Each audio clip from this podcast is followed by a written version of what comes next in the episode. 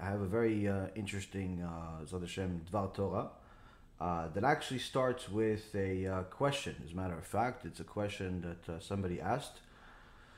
Uh, so, um, but it's also connected to our parasha, and it's connected to last night's shiur. It's connected to a lot of things. B'siyata dishmaya, we'll try to do our best to uh, keep the time uh, to around an hour before we start taking your other questions. But B'ezrat Hashem, I think that once you hear some of the uh, things, uh, you may not even want to ask questions because you'll be dumbfounded at how extraordinary and endless our Torah is, Baruch Hashem, uh, how everything is in it, as the Mishnah in Avot says, Afochba ve'afochba dekulaba. Delve into it and delve into it because everything is in it. So the uh, the question is, uh, if somebody did something bad to me, am I allowed to hate him? Now, everyone knows the answer is uh, no. You're not allowed to hate because we have a uh, mitzvah in the Torah. It says that uh, you have to love another Jew. You're not allowed to keep a grudge, and so on and so forth. Uh, but at the same token, we have a Gemara that says that if he specifically did something bad to you, such as take money, then you're allowed to hate him as long as he uh, has not returned the money. So it's not exactly such a simple mitzvah. There's other details to it that we're going to get into. There's other details to it. Uh, are we allowed to take revenge? Well, it all depends. What did you do? What did he do? And so on and so forth. So last night, in the uh, last night, we uh, brought a chidush by the Chatam Sofer, who uh, brings a Gemara in Masechet Nedarim, where the Gemara asks, how come, how come the Torah scholars of that day, uh, although they were scholars, their children were not scholars because normally you would assume that someone that has someone that's a scholar and dedicates their life to Torah, their children should also be scholars, but that wasn't the case. And the Gemara brings a rebuke on the sages of that day, uh, the, those scholars of that day, uh, and says that because they didn't bless the Torah, they didn't bless the Torah. So then the Chatam Sofer says, what does it mean they didn't bless the Torah? They didn't do a blessing? No, it doesn't mean that. It means that they used the Torah, those sages in that time, used the Torah in order to beautify their own personal world, but not necessarily uh, do a fulfill the Torah in order to sanctify Hashem's name, in order to do the Torah for uh, for the because it's the will of Hashem, because they misunderstood one of the statements in the Torah, which is that you uh, have to uh, love. Uh, you must love uh, your uh, brother like you love yourself, and uh, this is the uh, klal gadol Torah. This is a big teachings in the Torah. It's a big rule in the Torah, and they, in essence, like unfortunately many do today, have turned that into the entire Torah instead of a big rule in the Torah. And there's a very big difference between this being the entire Torah and this being a big rule in the Torah. We're going to get to the reason, B'ezrat Hashem, of why, uh, what does it mean to be a big rule in the Torah. And uh, because at the end of it all, the Gemara in Masechet Shabbat says that Hakadosh Baruch Hu did not create the create the world other than the, for reason for the reason of us to fear Him. So, in essence, telling us that if a person learns Torah, does mitzvot, and learns how to fear a Kadosh Baruch Hu, he has fulfilled his purpose. But if he doesn't, even if he knows the entire oral Torah and written Torah by heart, but he does not have fear of the Almighty, it's better off he didn't do anything. It's as if he did nothing. He'll get punished even for his Torah. Why? Because Yirat Hashem, Iotzaro.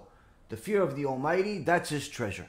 So in essence, it tells us in many places, Gemara Masechet Shabbat, Masechet Avodah Zarah, and many, many other places, that the fear of the Almighty is the uh, the main treasure. It's the main purpose in the world, uh, and uh, there is no such thing as sanctifying Hashem's name without fearing Him first. And many people confuse this, but they say, "Wait a minute, but why should I fear?"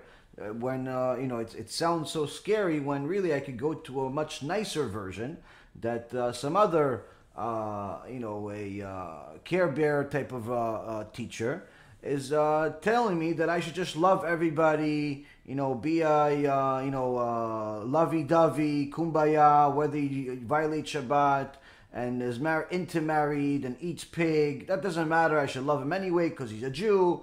Shouldn't I just listen to that? Sounds much nicer. Torah says, no, you're not allowed to do such a thing. And the Care Bear Rabbi should also do tshuva with you because he's misteaching you, he's misunderstanding the Torah. And the uh, the Gemara says that the uh, Chatam Sofer brings this chidush, and it's actually quoted in a few places by the Chatam Sofer, that uh, this is the reason why the sages got punished at that time because they misused the Torah and in essence used the Torah in such a way that it was just to beautify their own personal lives and not necessarily to sanctify Kadosh Baruch Hu's name. So even scholars uh, and we're not talking about the scholars that uh, you know are are, are uh, uh the greatest sages in history, but you know, certain uh, scholars at that time can make mistakes. Can make mistakes, and uh, many people do make these mistakes where they read something and they don't look at the entire teaching. They just look at one single statement and make a conclusion based on that single statement. And nine out of ten times, you're going to arrive at the wrong conclusion uh, because the Torah is a uh, uh, endless, endless uh, well. Uh, where if you learn the different aspects of different things, you'll see that there's a lot more to everything. It's not nothing is concluded with a single statement. But with that being said, people have made the mistake in the past, even though when there were scholars, people are making that mistake in this generation, so much so that the wicked uh, rabbi in Efrat, uh, um, Riskin that we talked about uh, recently that is uh, creating all types of uh, mamzerim in the world and all types of desecration of Hashem, uh, his Talmid, Brandis, uh, he uh, just was quoted in an article where he's proud to announce his appointment of the new chief Orthodox rabbi of a certain shul in Efrat in Israel, a woman. A woman, she's religious. Uh, there's no question about her religiosity as far as whether she keeps Shabbat or not. But to say that a woman is going to be the chief rabbi, in so many words, of a synagogue, nothing like that has ever happened in the Orthodox world. Nothing ever like that will happen in the Orthodox world. And so, but we just quoted something. They're not Orthodox. They're Reform, but they like to call themselves Orthodox. Just like my dear friend from the Iguda Rabbanim told me in the old days, it was very simple. If you are Reform, you call yourself Reform. If you are uh, conservative, you call yourself conservative. If you are Orthodox, you call yourself Orthodox. Today, the Reform call themselves Orthodox, and the Orthodox call themselves Orthodox. You have no idea what's going on until you see what uh, what people are doing, and it's unfortunate. But uh, this is this whole expression of love to this woman that is leading now a keilah in Eretz Israel is a distortion of this very same thing that we talked about yesterday, which is to love everybody, and that's the whole Torah. It's not the whole Torah. It's a big rule in the Torah, but it's not the whole Torah. In fact, there's even a mitzvah to hate certain people, them specifically, because they're violating the Torah.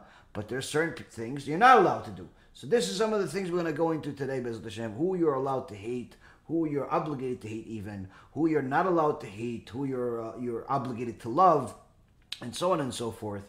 And what what does it really mean to uh, to uh, to love another Jew? What does it really mean?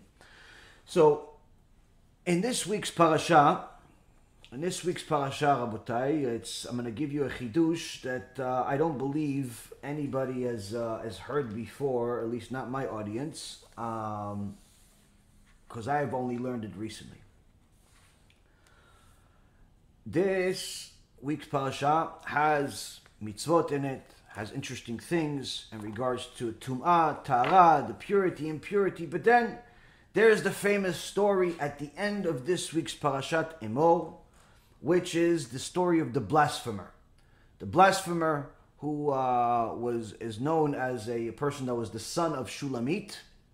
Shulamit is the woman that uh, in Egypt was a very uh, bubbly person, let's say flirtatious person, immodest person, and uh, would say hello to everybody, including the Egyptians. And uh, Kadosh Baruch Hu punished her that because she was immodest in that aspect, not immodest in clothes, there was virtually no immodesty among the Jews uh, as far as clothing in those days.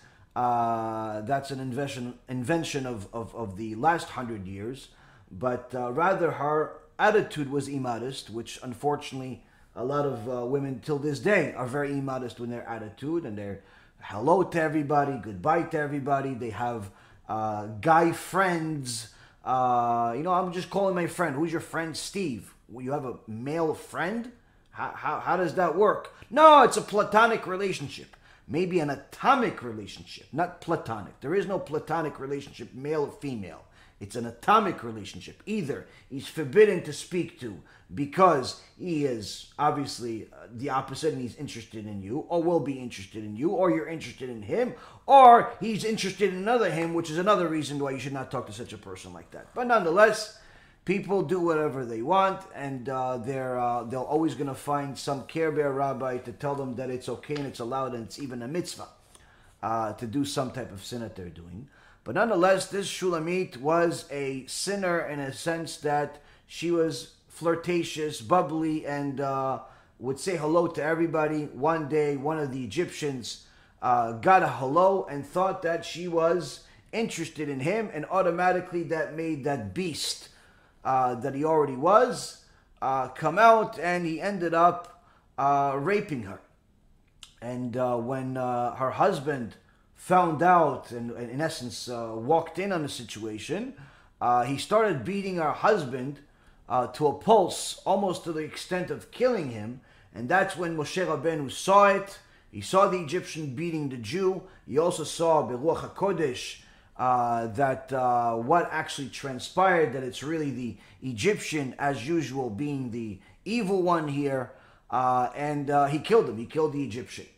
So now, from that act, from that act, many other things, many other fruits, although rotten fruits, fruits came out of that uh, whole act, the whole issue of the Datan Aviram, which were uh, the husband and the brother of Shulamit.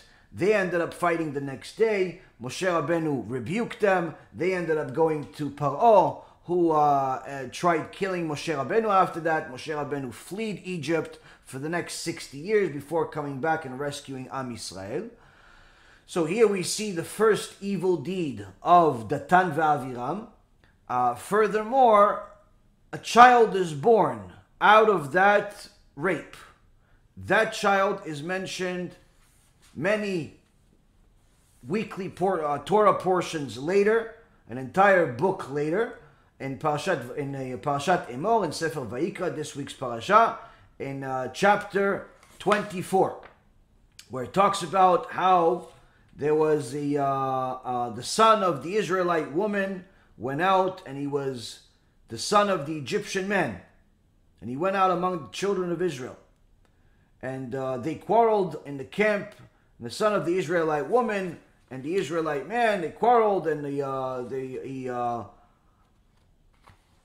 got upset that the uh, Jewish people they, they, uh, did not accept him into the tribe of Dan because although his mother was a tribe of Dan, the tribe is decided by the father. And since his father was an Egyptian, they did not accept him into any tribe because he was not part of any tribes and he got into a quarrel with them. Uh, some of the Mefarshim say that it got physical, and uh, then they brought him to a beit din. They brought him to Moshe Rabbeinu.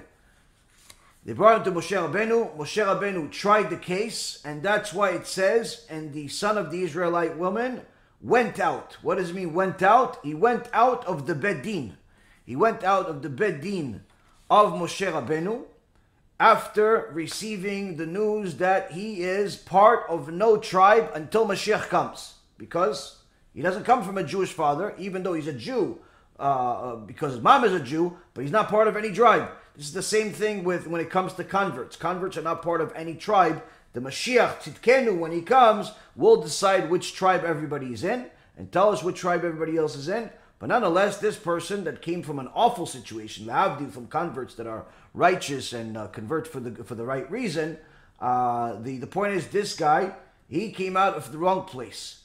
He, he came out of the wrong place, and he, in essence, wasn't part of a tribe, and he went out of this uh, Beit Din. He did not like the judgment, did not like the judgment, did not feel like he's getting the love of a Jew that, in essence, he felt he's supposed to get, he's entitled to get, and therefore he cursed Akadosh Baruch Hu's name. Cursed Akadosh Baruch Hu's name. They heard him, they arrested him, and then they waited for Moshe Rabbeinu to bring the judgment again from Akadosh Baruch Hu of what to do with this person, and the final judgment was that the entire assembly will stone him to death all of those that heard the blasphemy shall lean their head upon his head first, their hands on his head first, like almost like a uh, they do with the sacrifices. They push their heads down, uh, and then the rest of them start th- stoning him after they throw him off the off the uh, two-story building in a whole nightmarish situation. The reason why they put their hand on uh, on his head first before they stone him is because since this stoning is a result of a of justice of a beit din, in essence, each one of the people that heard the uh, the, the blasphemy itself and are the first ones to hit him, are the ones that in essence brought him to trial. They're leaning their hands on his head to uh, to say that uh, your blood is in uh, is in your hand is in your head, and uh, we will not be punished for your death because you caused this to yourself. You did it. We're, we're doing, we did the right thing. We're following the Torah. Your blood is on your hands. You're, you're the one that caused yourself to death. We're not, even though we're throwing stones on you, this is a mitzvah what we're doing. So where's the love there? Where's the love there? As a side note, the chidush that I want to give you that I don't believe you've ever heard before, and if you did, ashrechem, um, is that who is this person? Who is this person that got such treatment? Why did he deserve such a thing? Why did he deserve such a thing, Abutai? This is a uh, extraordinary, and uh, to keep you in suspense, we'll leave that as the final point for everything that we said. The first and foremost, are we allowed to hate a fellow Jew?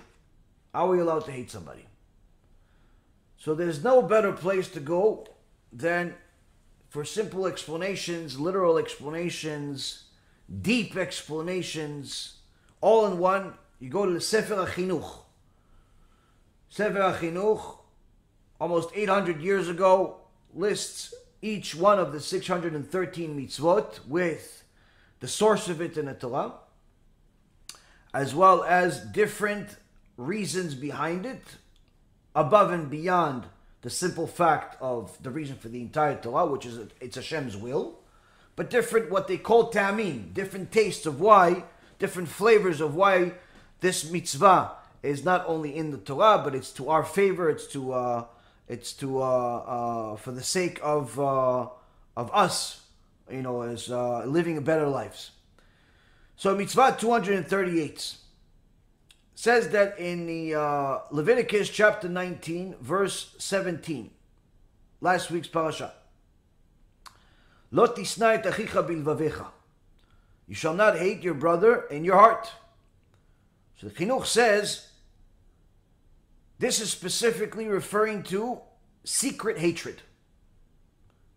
Secret hatred as expressed by the sages of the Sifra, who say that Hashem specifically stated that this prohibition of hatred is regarding hatred that is kept in the heart. Hence the reason of why he said hatred in your heart. Now, this is secret hatred. Secret hatred of another person. And it's also mentioned in Gemara, Masechet Arachin, page 16b. Now, the reality is that secret hatred doesn't actually mean that nobody knows, like you would normally think. But rather, secret hatred means that the person you hate doesn't know. Which means that even if you have told other people that you hate this person, but he himself doesn't know, it's still considered secret hatred. And you're still violating the Torah by hating this person because he doesn't know. What are you supposed to do? You're supposed to tell him, listen, you did this, this, this, and this for me. I hate you because of it. And give him an opportunity to explain himself and apologize, perhaps. So, the hated person, if he knows that uh, you hate him, then it's called open hatred. If he doesn't know, then it's called secret hatred. If it's secret hatred because he doesn't know, that's this specific sin that we're talking about. If he does know, then it's actually multiple sins. What sins are those? It's, first of all, it's you don't love another Jew like you're supposed to. Second of all, you have a, sin of bearing a grudge against another Jew, which is the open hatred. And number three, you're taking revenge. So we're going to go over all of these, B'ezrat Hashem. So, first and foremost, let's see. When a person exhibits open hatred towards his fellow Jew, and thereby that person is aware that he hates him, he doesn't transgress this mitzvah prohibition, but rather he transgresses the mitzvah prohibition of you shouldn't take revenge, like we said. Now, even if a person is uh, transgressing by uh, openly hating another person, the uh, hatred that's in the heart, the secret hatred, is much worse than open hatred. And in fact, it's the worst hatred of all, so much so that it's regarded as one of the most the, the most repulsive trait in the eyes of any intelligent person, the Chinuch says. Because the hatred of the heart causes the greatest evil between people. Now, how do you where do you apply this hatred of another person? Where and it's when is it a sin? When is it a not a sin? Rule of thumb. The Chinuch says a person that's transgressing this mitzvah and harbors hatred in his heart, it's only a transgression if it's hatred of an upright Jew. It says that the uh, this mitzvah is in regards to your achicha, your brother, your brother in mitzvot. Meaning, if this fellow person, if this other person is a uh, desecrating of the Torah, he desecrates Shabbat, doesn't keep Shabbat, he's intermarried, he is uh, known to be a criminal, not only are you uh, not sinning by hating him, but in fact, it's a mitzvah sometimes to hate that person. As the Gemara in Masechet Pesachim, page 113b, and also the Rambam in Hilchot Rotzeach, chapter 13, halacha number 14, said that the prohibition against hating another uh, a person's brother, as well as obligated the obligation to love uh, one's fellow, applies to a person's brother and fellow in, in observance of mitzvot,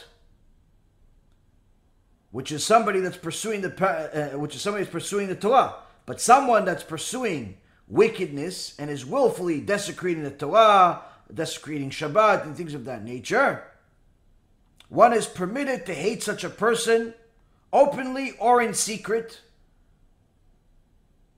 But you have to make sure that that hatred is the hatred of that person's sinful ways and not him personally. Not him personally. That's where a lot of people make a mistake when it comes to rebuking and so on. They start hating people specifically.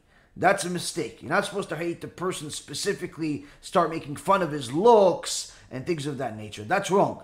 You're hating the sin specifically, and you're hating him because of that sin. That's the uh, the key that's important. Now, there's no prohibition whatsoever involved in hatred against evildoers, against people that are wicked. The Chinuch says. Rather, it's a mitzvah to hate them after you have rebuked them many times regarding their sins, and yet they refuse to do tshuva from their evil ways. It's a mitzvah to hate them at this point, as it says in Psalm 139, verse 21, Alo misanecha Hashem esna, for indeed those who hate you, Hashem, I hate them. And, uh, uh, and those who rise up against you, I quarrel. So, Here's a source in regards to exp- brief explanation of the mitzvah of hatred. What about, but it says you have to rebuke them first. You can't just hate somebody just because you saw him driving on Shabbat. At the very least, you have to tell the guy, listen, you know, you're a Jew. Jews are not allowed to drive on Shabbat. If you're a Gentile, you're allowed to drive on Shabbat. If you uh, are uh, a, uh, an elephant, you're allowed to drive on Shabbat. If you're a monkey, you're allowed to drive on Shabbat.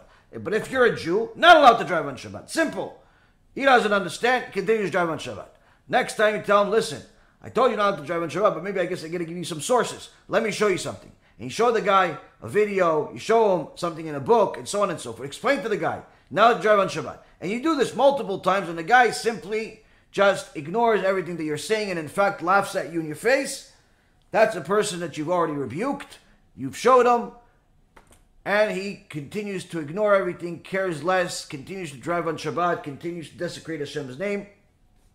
Mitzvah to hate such a person. Now, what about the obligation to, to, to rebuke? How, how do we know this?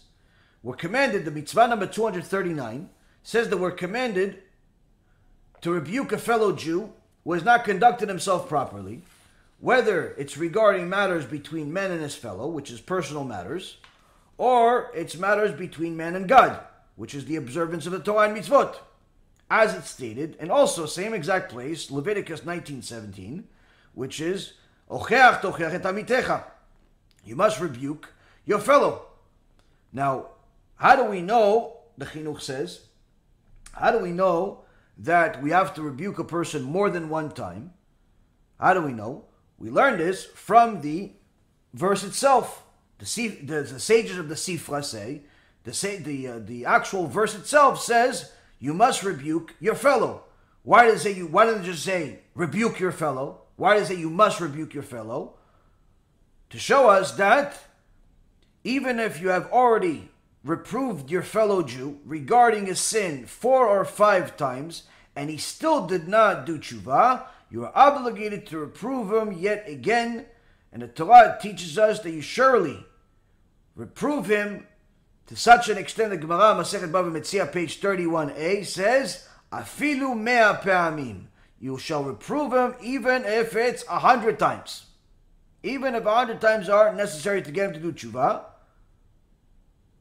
Now, what about private rebuke, public rebuke? When do we do this? When do we rebuke him publicly? People think that if they see somebody post a picture of, uh, let's say, uh, something immodest on the internet, you're allowed to publicly rebuke him. On the other hand, if a, uh, you uh, somebody cheated you in uh, business, you're allowed to publicly rebuke him. Do a protest outside of his office, or like some of these people are doing, protest with the agunot. You know, they go outside protesting to embarrass the guy because he's sinning and so on and so forth. Are you allowed to do such things?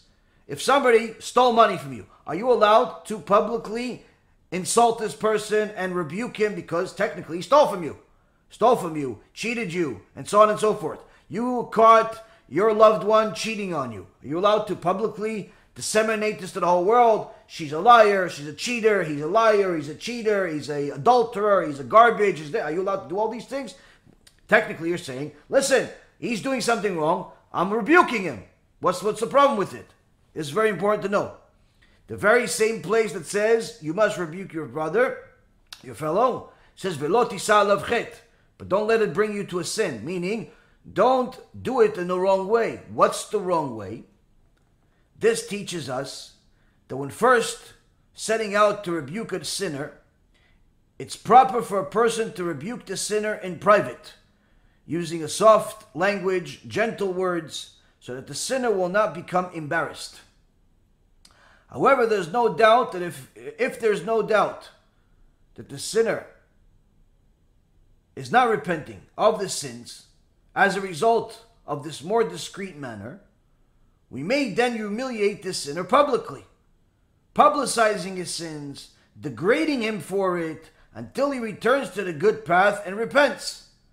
Don't conclude anything yet. This is, again, like I said, brief first few words. If you rebuke them one, two, three, four, five, however many times, doesn't do tshuva, here he's telling us you can make, go public with it. But is it really that simple? No. You have to pay attention to the words, and we're going to get to that in a moment. One of the purposes of the mitzvah of rebuking, Rabotai Karim, is actually to bring peace. It's to bring peace. This is confronting another Jew that is uh, to, to express your disapproval of his behavior, is how we bring peace between people. Because when a person sins against another person, the wrong party gently reprimands the wrongdoer in private. The wrongdoer will normally will apologize. And then you would accept the apology and will make peace with him. But if the wrong party does not reprimand the wrongdoer, he will inevitably harbor this hatred towards him in the heart. And he will come to harm him soon after or later. As we saw from the story of Avshalom and his brother Amnon, where Avshalom hated his brother Amnon because he raped his sister, but he never told him anything about it, and he waited for him a few years until he ended up killing him. So we see here that rebuke is one of the ways that we actually solve a lot of the bigger crimes that ever happened to our nation before they happen because instead of keeping it in your heart and eventually taking revenge when you get that chance, you tell the guy, you did this wrong to me. That's it. You give the guy a chance to say I'm sorry or explain himself. Maybe he's actually right, and so on and so forth. Once you do it, that's how you bring peace to Am Yisrael. If you don't do it, you'll definitely end up hating the guy, and you'll end up violating that mitzvah that we already talked about. So that's why the uh, all the ways of the Torah, when I say that uh, Torah, Darkei Noam, that all of the, the, ways of the Torah, the ways of pleasantness, that's in essence what it means. It doesn't mean that you just talk nice to everybody all the time, when you know, regardless of what they do, but rather everything, even the things that seem harsh, are going to bring pleasantness to the world, even if it is a rebuke. Now, among the laws of this mitzvah, is that is there's an obligation of the Ijma of, of rebuking a fellow Jew applies until the point of this person striking you. Meaning that a person has the obligation to rebuke over and over again until he's either threatened and some say actually the other person hits him. But if this person is a violent person where you know that if you if you rebuke him he could surely put your life at risk, then you have no obligation to rebuke that person whatsoever. There's a time that it's a mitzvah to rebuke, there's a time that it's not a mitzvah to rebuke. Now, nevertheless, the, the, the, the chinuch says, every person of conscience ought to reflect and be very diligent regarding these matters. He should consider and determine whether there could be a benefit to his words to the sinner after rebukes him. For if there's even a possibility that the sinner will listen to his words, he's therefore obligated to rebuke him. And in the case he's scared or she's scared that this sinner might physically harm them, they should have emunah in Hashem, and He will assist them in battling their enemies who and uh, and have their uh, should not have their heart be scared in any way because Hashem protects those that love Him and destroys all of the people that are wicked. And if he succeeds, he'll be blessed accordingly, as Shlomo Melech says, 310 worlds for every person you help him do tshuva. On the other hand, whoever has within their power the ability to rebuke another person and cause another person to do tshuva by protesting against their sinful actions and does not do it. The Torah tells us that such a person is then themselves re- held responsible for that sinner's misdeeds. Meaning, you see this person is violating Shabbat, you have the ability to rebuke him, and you choose not to. Every week you see him driving on Shabbat, you never say a single thing. Perhaps you're the rabbi of the community, or you're the president, or you're just simply a known member of the community, and you know these people are driving on Shabbat, and nobody's saying anything. You continue staying quiet, you are also going to be judged as a Mechalel Shabbat. Why? You have access to those people. You go to the same shul with them for a few years already. You still see them drive on Shabbat, you don't say anything? and Shamayim they'll count you as a Mechalel Shabbat. This is why it is not worth it to go to a shul that has a large portion of the people desecrating Shabbat. Why? Because even if you have a kosher minyan, let's say you have 10, 20 people that keep Shabbat, but you have 80 people that drive on Shabbat, and the rabbi he is, uh, you know, he's a he's a banker, he's a businessman. He doesn't care about rebuking people. He cares about, you know, taking their money. So he doesn't say a single thing and you're sitting in that keilah praying, praying, praying, and you know that 80% of the keilah, 50% of the keilah is driving on Shabbat, driving on Yom Kippur, does all the sins in the world, and no one is saying a single thing, and you see them year after year, nothing changes. You staying quiet is a very, very big mistake. Why? Either leave the community, go somewhere else that has more religious people, or start crying foul, saying, Listen, Rabotai, I'm telling you, because the rabbi doesn't want to do it. I'm telling you, not allowed to drive on Shabbat. Or give him a CD. Or send him one of our lectures. Or tell the rabbi, you have to do a shiur about Shabbat. At least they'll hear it for the first time in their life. If they choose to continue desecrating Shabbat, okay, at the very least they heard it. But to completely stay nonchalant about it, Rabotai, unfortunately the Chinuch says, and many other places in the Gemara, Masechet Shabbat, page 54, and also in the uh, Masechet Avodah Zarah, and also the Rambam, and many, many uh, of the poskim say, you see other people sinning and you stay quiet, you in essence become a partner to the sin. So much so, Rabotai, this mitzvah is so important to rebuke people, so much so that even someone that's of lesser stature has the obligation to rebuke somebody that's a higher stature, meaning you're just a regular member of the community and the uh, president of the community is a desecrator of Shabbat, you have to rebuke him. If he desecrates Shabbat, you have to rebuke him. This actually happened many years ago. One of the greatest rabbis that uh, of recent uh, generations uh, in the Syrian community, Rav Tzion Levi, Allah Shalom, was Kodesh Kodashim, was a very dear friend of Rav Ovadia. He built an empire, an empire of Kedusha in Panama. But it didn't start off that way. When he came to Panama first, he was very young, young Avrech. They came, they asked him, come be the Nikila. They wanted to build a uh, the, the, Jewish community even further, and they brought a Talmid Chacham from Eretz Yisrael. Rav Ovadia went to Egypt. Rav Tzion Levi went to Panama. Uh, Rav Tzion Abba Shaul was in a uh, um, in in Israel. Uh, one of the other Chavut, I think Rav Baruch went to uh, Brooklyn. So these Chachamim, each one went to different places to spread the Torah and build communities. So Rav Tzion Levi was fire, fire of zealousness, and he didn't take no for an answer. But it didn't start off that way. Right off the bat, he would read off the Torah on Shabbat and so on, and the president of the community, president of the shul, the one that's the richest, was a Mechalel Shabbat and uh, but still wanted to get an aliyah to the Torah.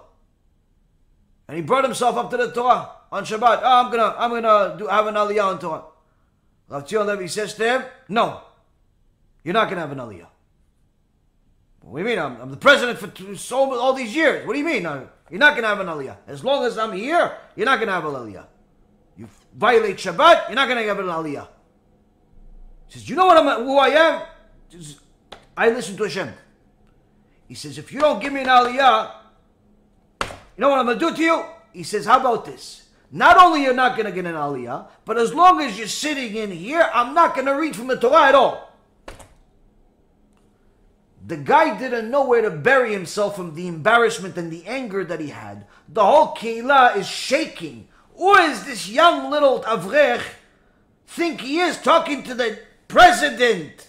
of the community like this. Not going to read from the Torah as long as he's here. From the anger, the president walked out, and Rav Tzion Levi continued reading from the Torah. After he finished, he finished the prayer, went home and told his wife, after Shabbat, we should pack our bags because this is probably the end. They're going to fire him. Motzei Shabbat came, Havdalah, everything. And they started packing. Suddenly they hear a knock on the wall on the on the door. Open the door, sees all of the head people of the community are there. The entire community showed up to his house, to the rabbi's house, with the president in front. He's thinking they're gonna what? They're gonna lynch him. He's in a foreign country in Panama. It's not like he's got uh, anywhere to go. But as you would have it, because the Torah promises us, is those that fear Hashem, dvarav nishmaim, their words will be heard. The president and the entire Keilah came to Rav Tzion Levi and says, Kvod Rav, I came here to say, I'm sorry. You are right. From now on, whatever you say, that's what we're going to do. And that's how Rav Tzion Levi built an empire of Kedusha, an empire of Kedusha in the Syrian community that impacted it all over the world, not just there. Started that way. Why? He stood up for the Emet when it didn't make sense to anybody. Didn't make sense to anybody. So, Rabotai, even someone that's in a low level has this obligation. A woman, a man has this obligation. And a person that does not fulfill this mitzvah has violated the mitzvah obligation and is considered among the reshaim. Person that does not rebuke people in some way or another directly rebuking them or indirectly rebuking them. You don't have to always talk to people. You could just simply share a lecture with them that talks about their sins. You see that they're desecrating Shabbat, you see that they're intermarried, you see that they're eating non kosher. Final lecture from a fiery speaker that wakes up people that are spiritually dead. Send it to them. Give it to them on a regular basis. Do your best to help them. That's a rebuke. Invite them to a lecture. That's a rebuke. Get them to at least find out what the emet is. But staying quiet makes the person that's not rebuking the chinuch says among the reshaim. Mikat areshaim shosim ken. Think that you keep Shabbat, that's enough. You think that because you give tzedakah, that's enough. It's not enough. Why? We're obligated. Obligated. So what about embarrassing them? Okay, the guy desecrates Shabbat, I can embarrass him. Rabotai here, this is a very, very important part of the teaching. Because we know that once who a person, the mitzvah number 240, prohibition of embarrassing a fellow Jew. From here we learn that a person that malbin pnei chavero berabim en lo chelek le'olam haba, a person that publicly embarrasses another Jew has no share of the world to come. But you just said you're allowed to publicly embarrass. When are you allowed to publicly embarrass again? After you rebuke once, twice, three times, four times, ten times, when are you allowed to go public with this? Listen to this, it's a very, very important teaching. The Chinuch says in Mitzvah 240, in regards to the laws of embarrassing a fellow Jew in public, that the sages of blessed memory say that we were not warned against humiliating a fellow Jew in all situations of rebuke. Rather, only when the rebuke pertains to matter that are between a man and his fellow, meaning there's personal grievances, for which a person reprimands another person who has wronged him personally. When attempting this type of rebuke, one must be careful never to humiliate another person in public, even after confronting him in private to no avail. However, regarding heavenly matters, that is, that rebuking a sinner for being a derelict when it comes to mitzvot, desecrate Shabbat, uh, and so on and so forth, if the sinner does not do tshuva as a result of the rebuke initially attempted in private, it is a mitzvah to embarrass him in public and to publicize his sin and to disgrace him and condemn him until he returns to the path of good, as was the practice of the prophets towards the sinners of Am Yisrael. Here, Rabotai, is the key secret.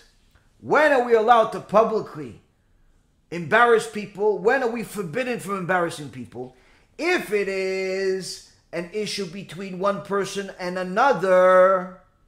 He wronged you, you wronged him. It's never allowed to go in public. Never. There's no amount of times never allowed to go public. All of these people that are doing public protest about somebody that wronged them, stole from them, and so on, it's not a good idea. Why? You're even though you have been wrong, you are now doing even more wrong than them.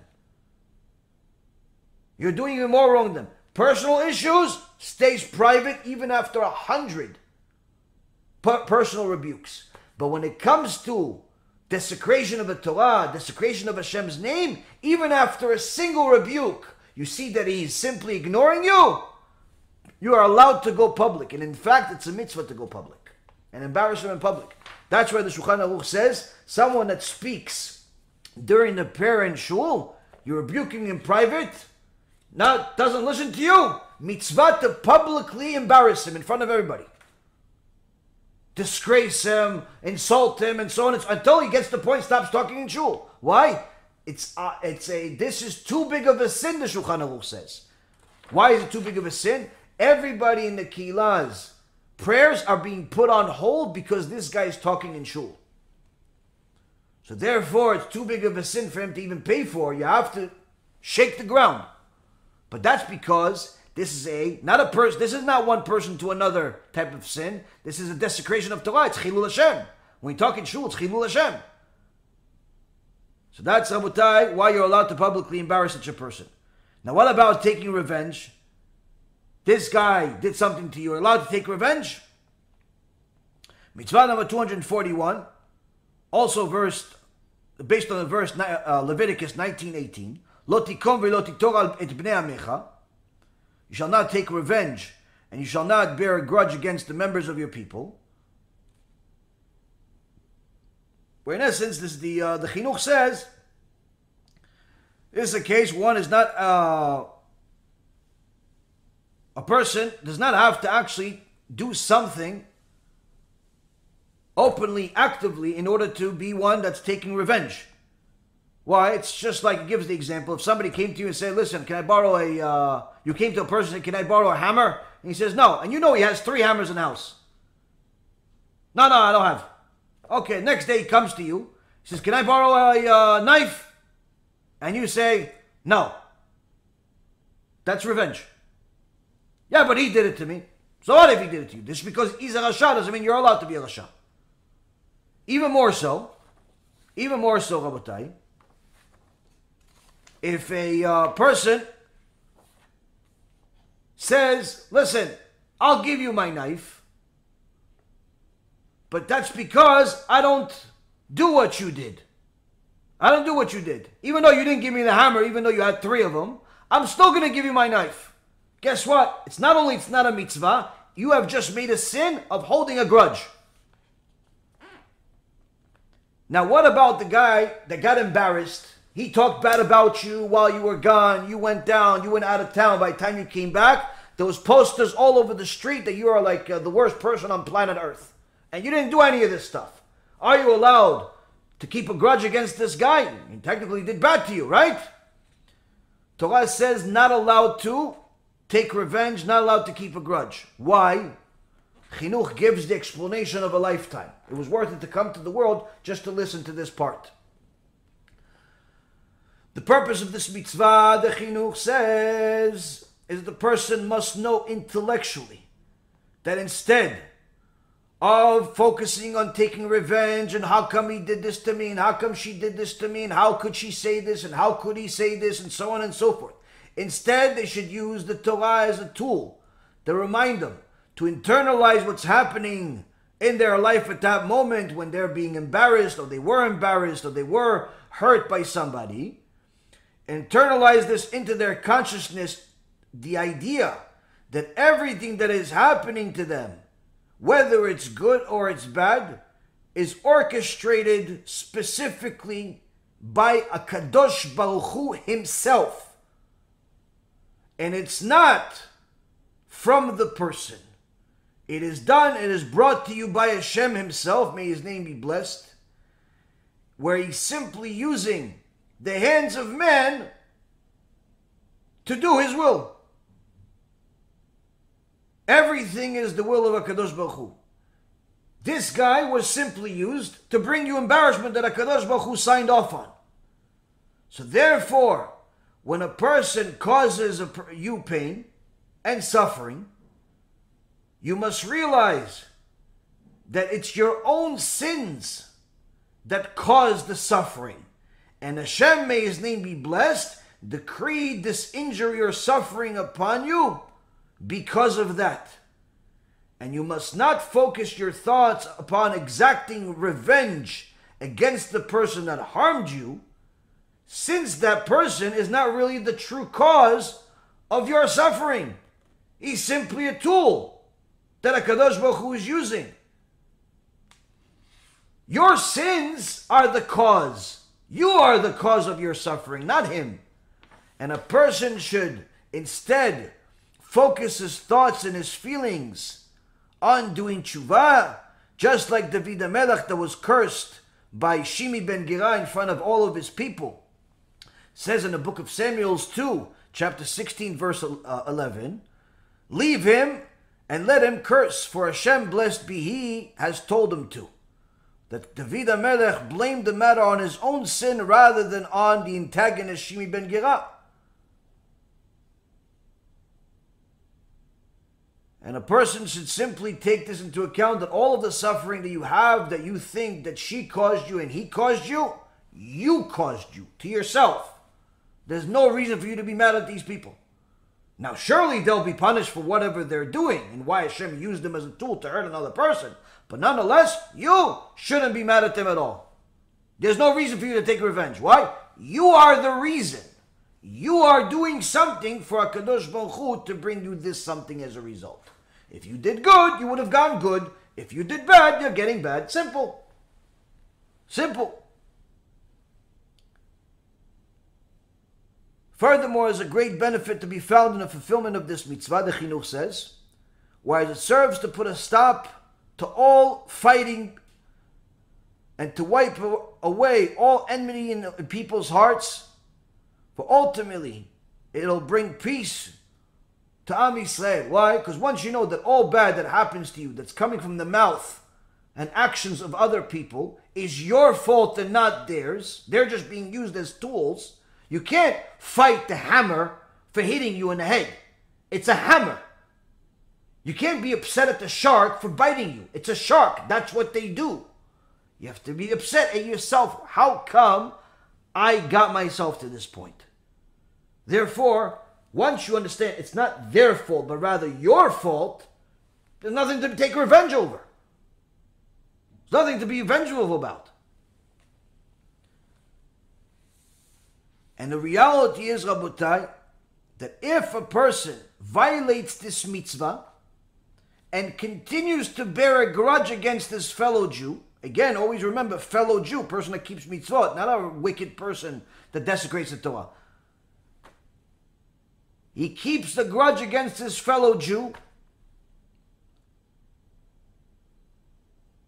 he now becomes the cause of even more pitfalls and more damage that will happen to his life. Meaning, this guy said some lashon hara about you and publicized that you are a pedophile, publicized that you're a terrible person, publicized that you're a thief, publicized that you're whatever you are. Okay? Now, surely he's going to get punished by Hashem. Surely he needs to say, I'm sorry. But you, regardless of whether he says I'm sorry or not, not allowed to have any grudge against them or take revenge against them in any way, shape, or form because it's all your fault for your sins that you've done. Which means that if you still keep a grudge against this person, you say, I hate this guy, guess what? You are now bringing even more bad to your life because you're now making even more sins. You already made enough sins to bring the current embarrassment to your life. Now you're making even more sins to bring even worse things to you. And that's what the Chinuch says. You now become the cause of extensive pitfalls to yourself because of the further sin. And instead of doing tshuva, instead of doing tshuva, the guy is hating people. And that's why mitzvah number 242 says, Lo et bnei amecha. You should not bear a grudge against members of your people. That we're not, we're commanded not to bear a grudge. We're prohibited against bearing a harboring in our hearts wrong that other Jews, fellow Jews have done to us. Again, remember, always observant Jews. If they're not observant, none of this stuff relates to them, unfortunately, because they're excluding themselves from the nation.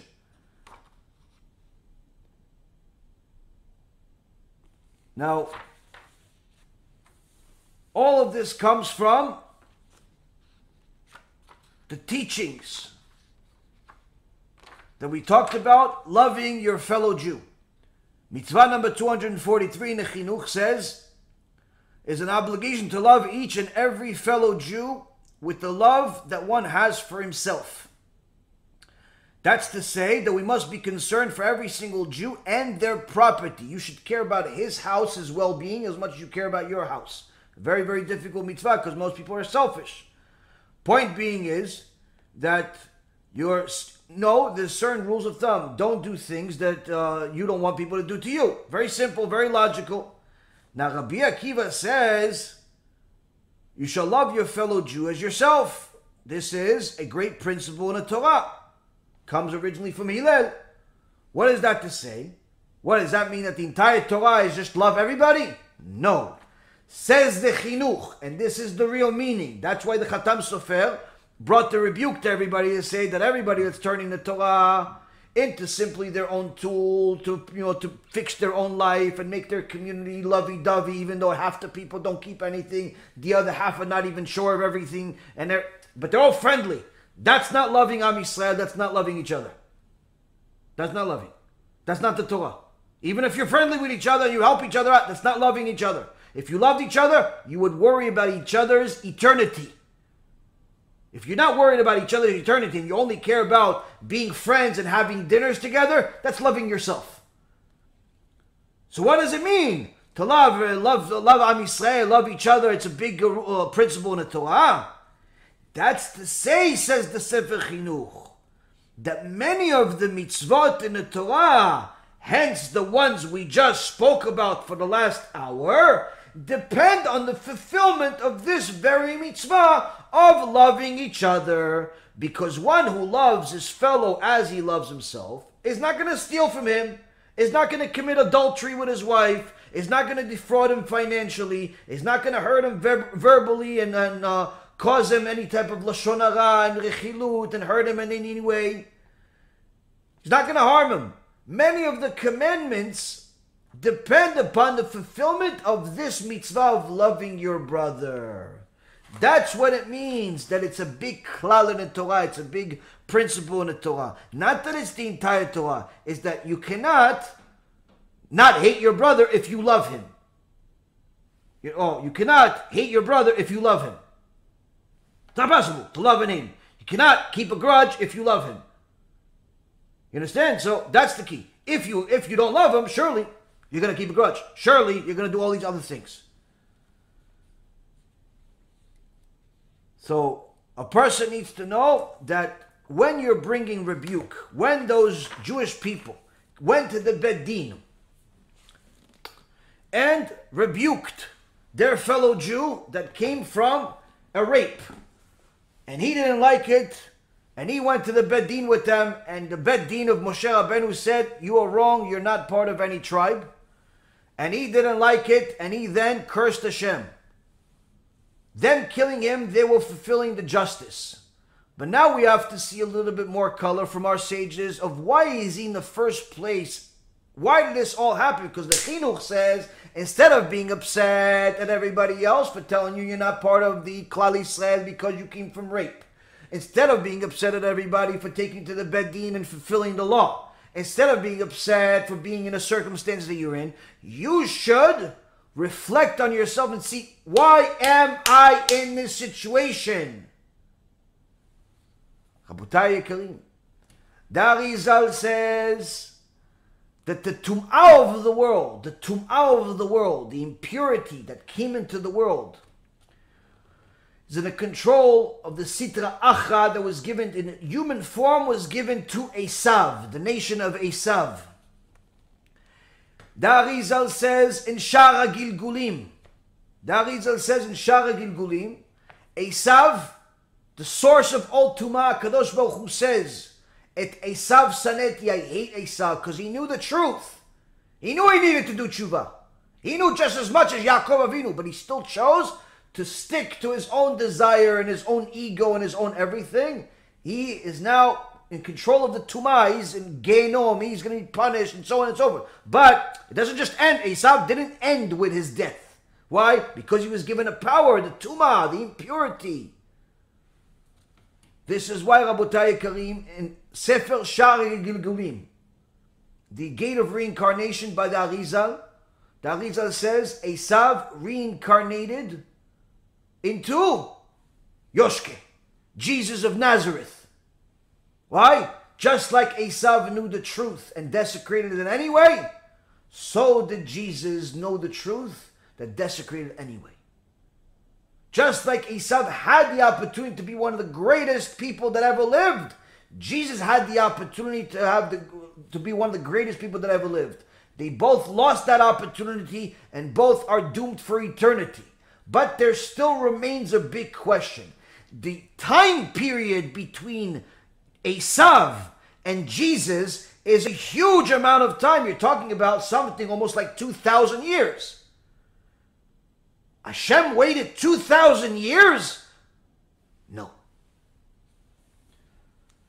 Comes the Sefer Shafrir Tzedek by Rabbi Raphael Wolfowitz, one of the Rishonim. And he says in the Sefer that just like the Tumah of Paro went into the ocean because it was too much for the for the world to contain it. It had to go into uh, the the tumah that Paro in Egypt had was uh, ninety uh, percent of the world's impurity. Such is the tumah of Christianity. Too much for the world to contain. Had to go into a certain person. Couldn't just be in Never Never Land. Had to go somewhere. It couldn't be a, uh, such a long period of going from the impurity of Esav waiting all the way to Yoshke, all the way to Jesus. Had to go somewhere else. Where did it go? It went to from Esav to the son of Shulamit in this week's parasha. Esav reincarnated as the son of Shulamit, the blasphemer, who cursed Hashem because he did not like the law, did not like the deen of the Beit Din.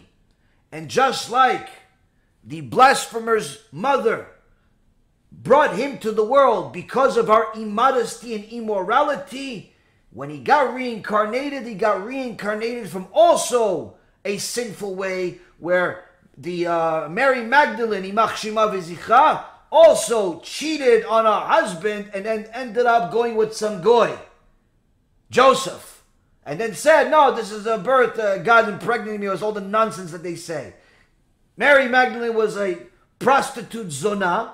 She got pregnant, but didn't want to get stoned by everybody. So what did she do? She said it's a immaculate conception nonsense. The reality is, just like Jesus came from a zona, the previous carnation also was a zona, person that unfortunately did something terrible and Shulamit acted something, did something terrible. And that's why the reincarnation shows that there is justice in the world. There is justice in the world because they both had sinful actions that were that stemmed from immodesty. You see, Rabotai, a person that focuses on themselves and how the world is wronging them can end up just like the blasphemer and will only bring more damage to their life. Just like the Chinuch says.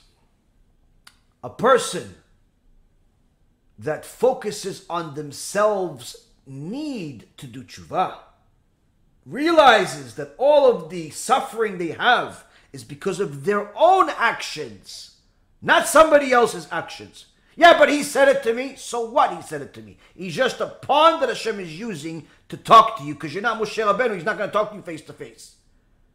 Yeah, but she said it to me and she did it to me and she got me fired. No, no. Hashem got you fired. He's just using her to do it. When a person understands that all suffering that come to their life is because of their actions, automatically it brings favor, brings their situation to a place of favorness in the eyes of Hakadosh Baruch Hu, and automatically things start moving in the right direction. It may not be as quickly as you would like, but admitting that it's your need to do tshuva is the first step of doing tshuva.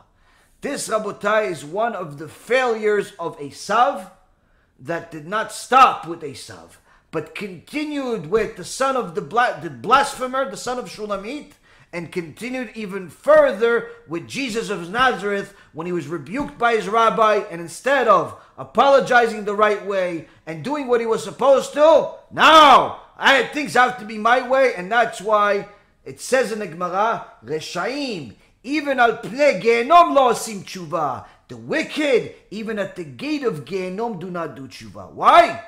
I have to be right somewhere, they say. You're not right, Habibi. You're wrong again and again and again. Even if it's multiple reincarnations, you'll still remain wrong, and the Torah will stay 100% true. This, Rabotai, I believe, is a little bit of insight about a lot of things that I think in B'ezrat Hashem, if not give you chizuk, at least to give me some. So, at least one of us benefit. But I think that uh, from uh, some of the comments that I'm seeing, it looks like we're getting some good feedback, Baruch.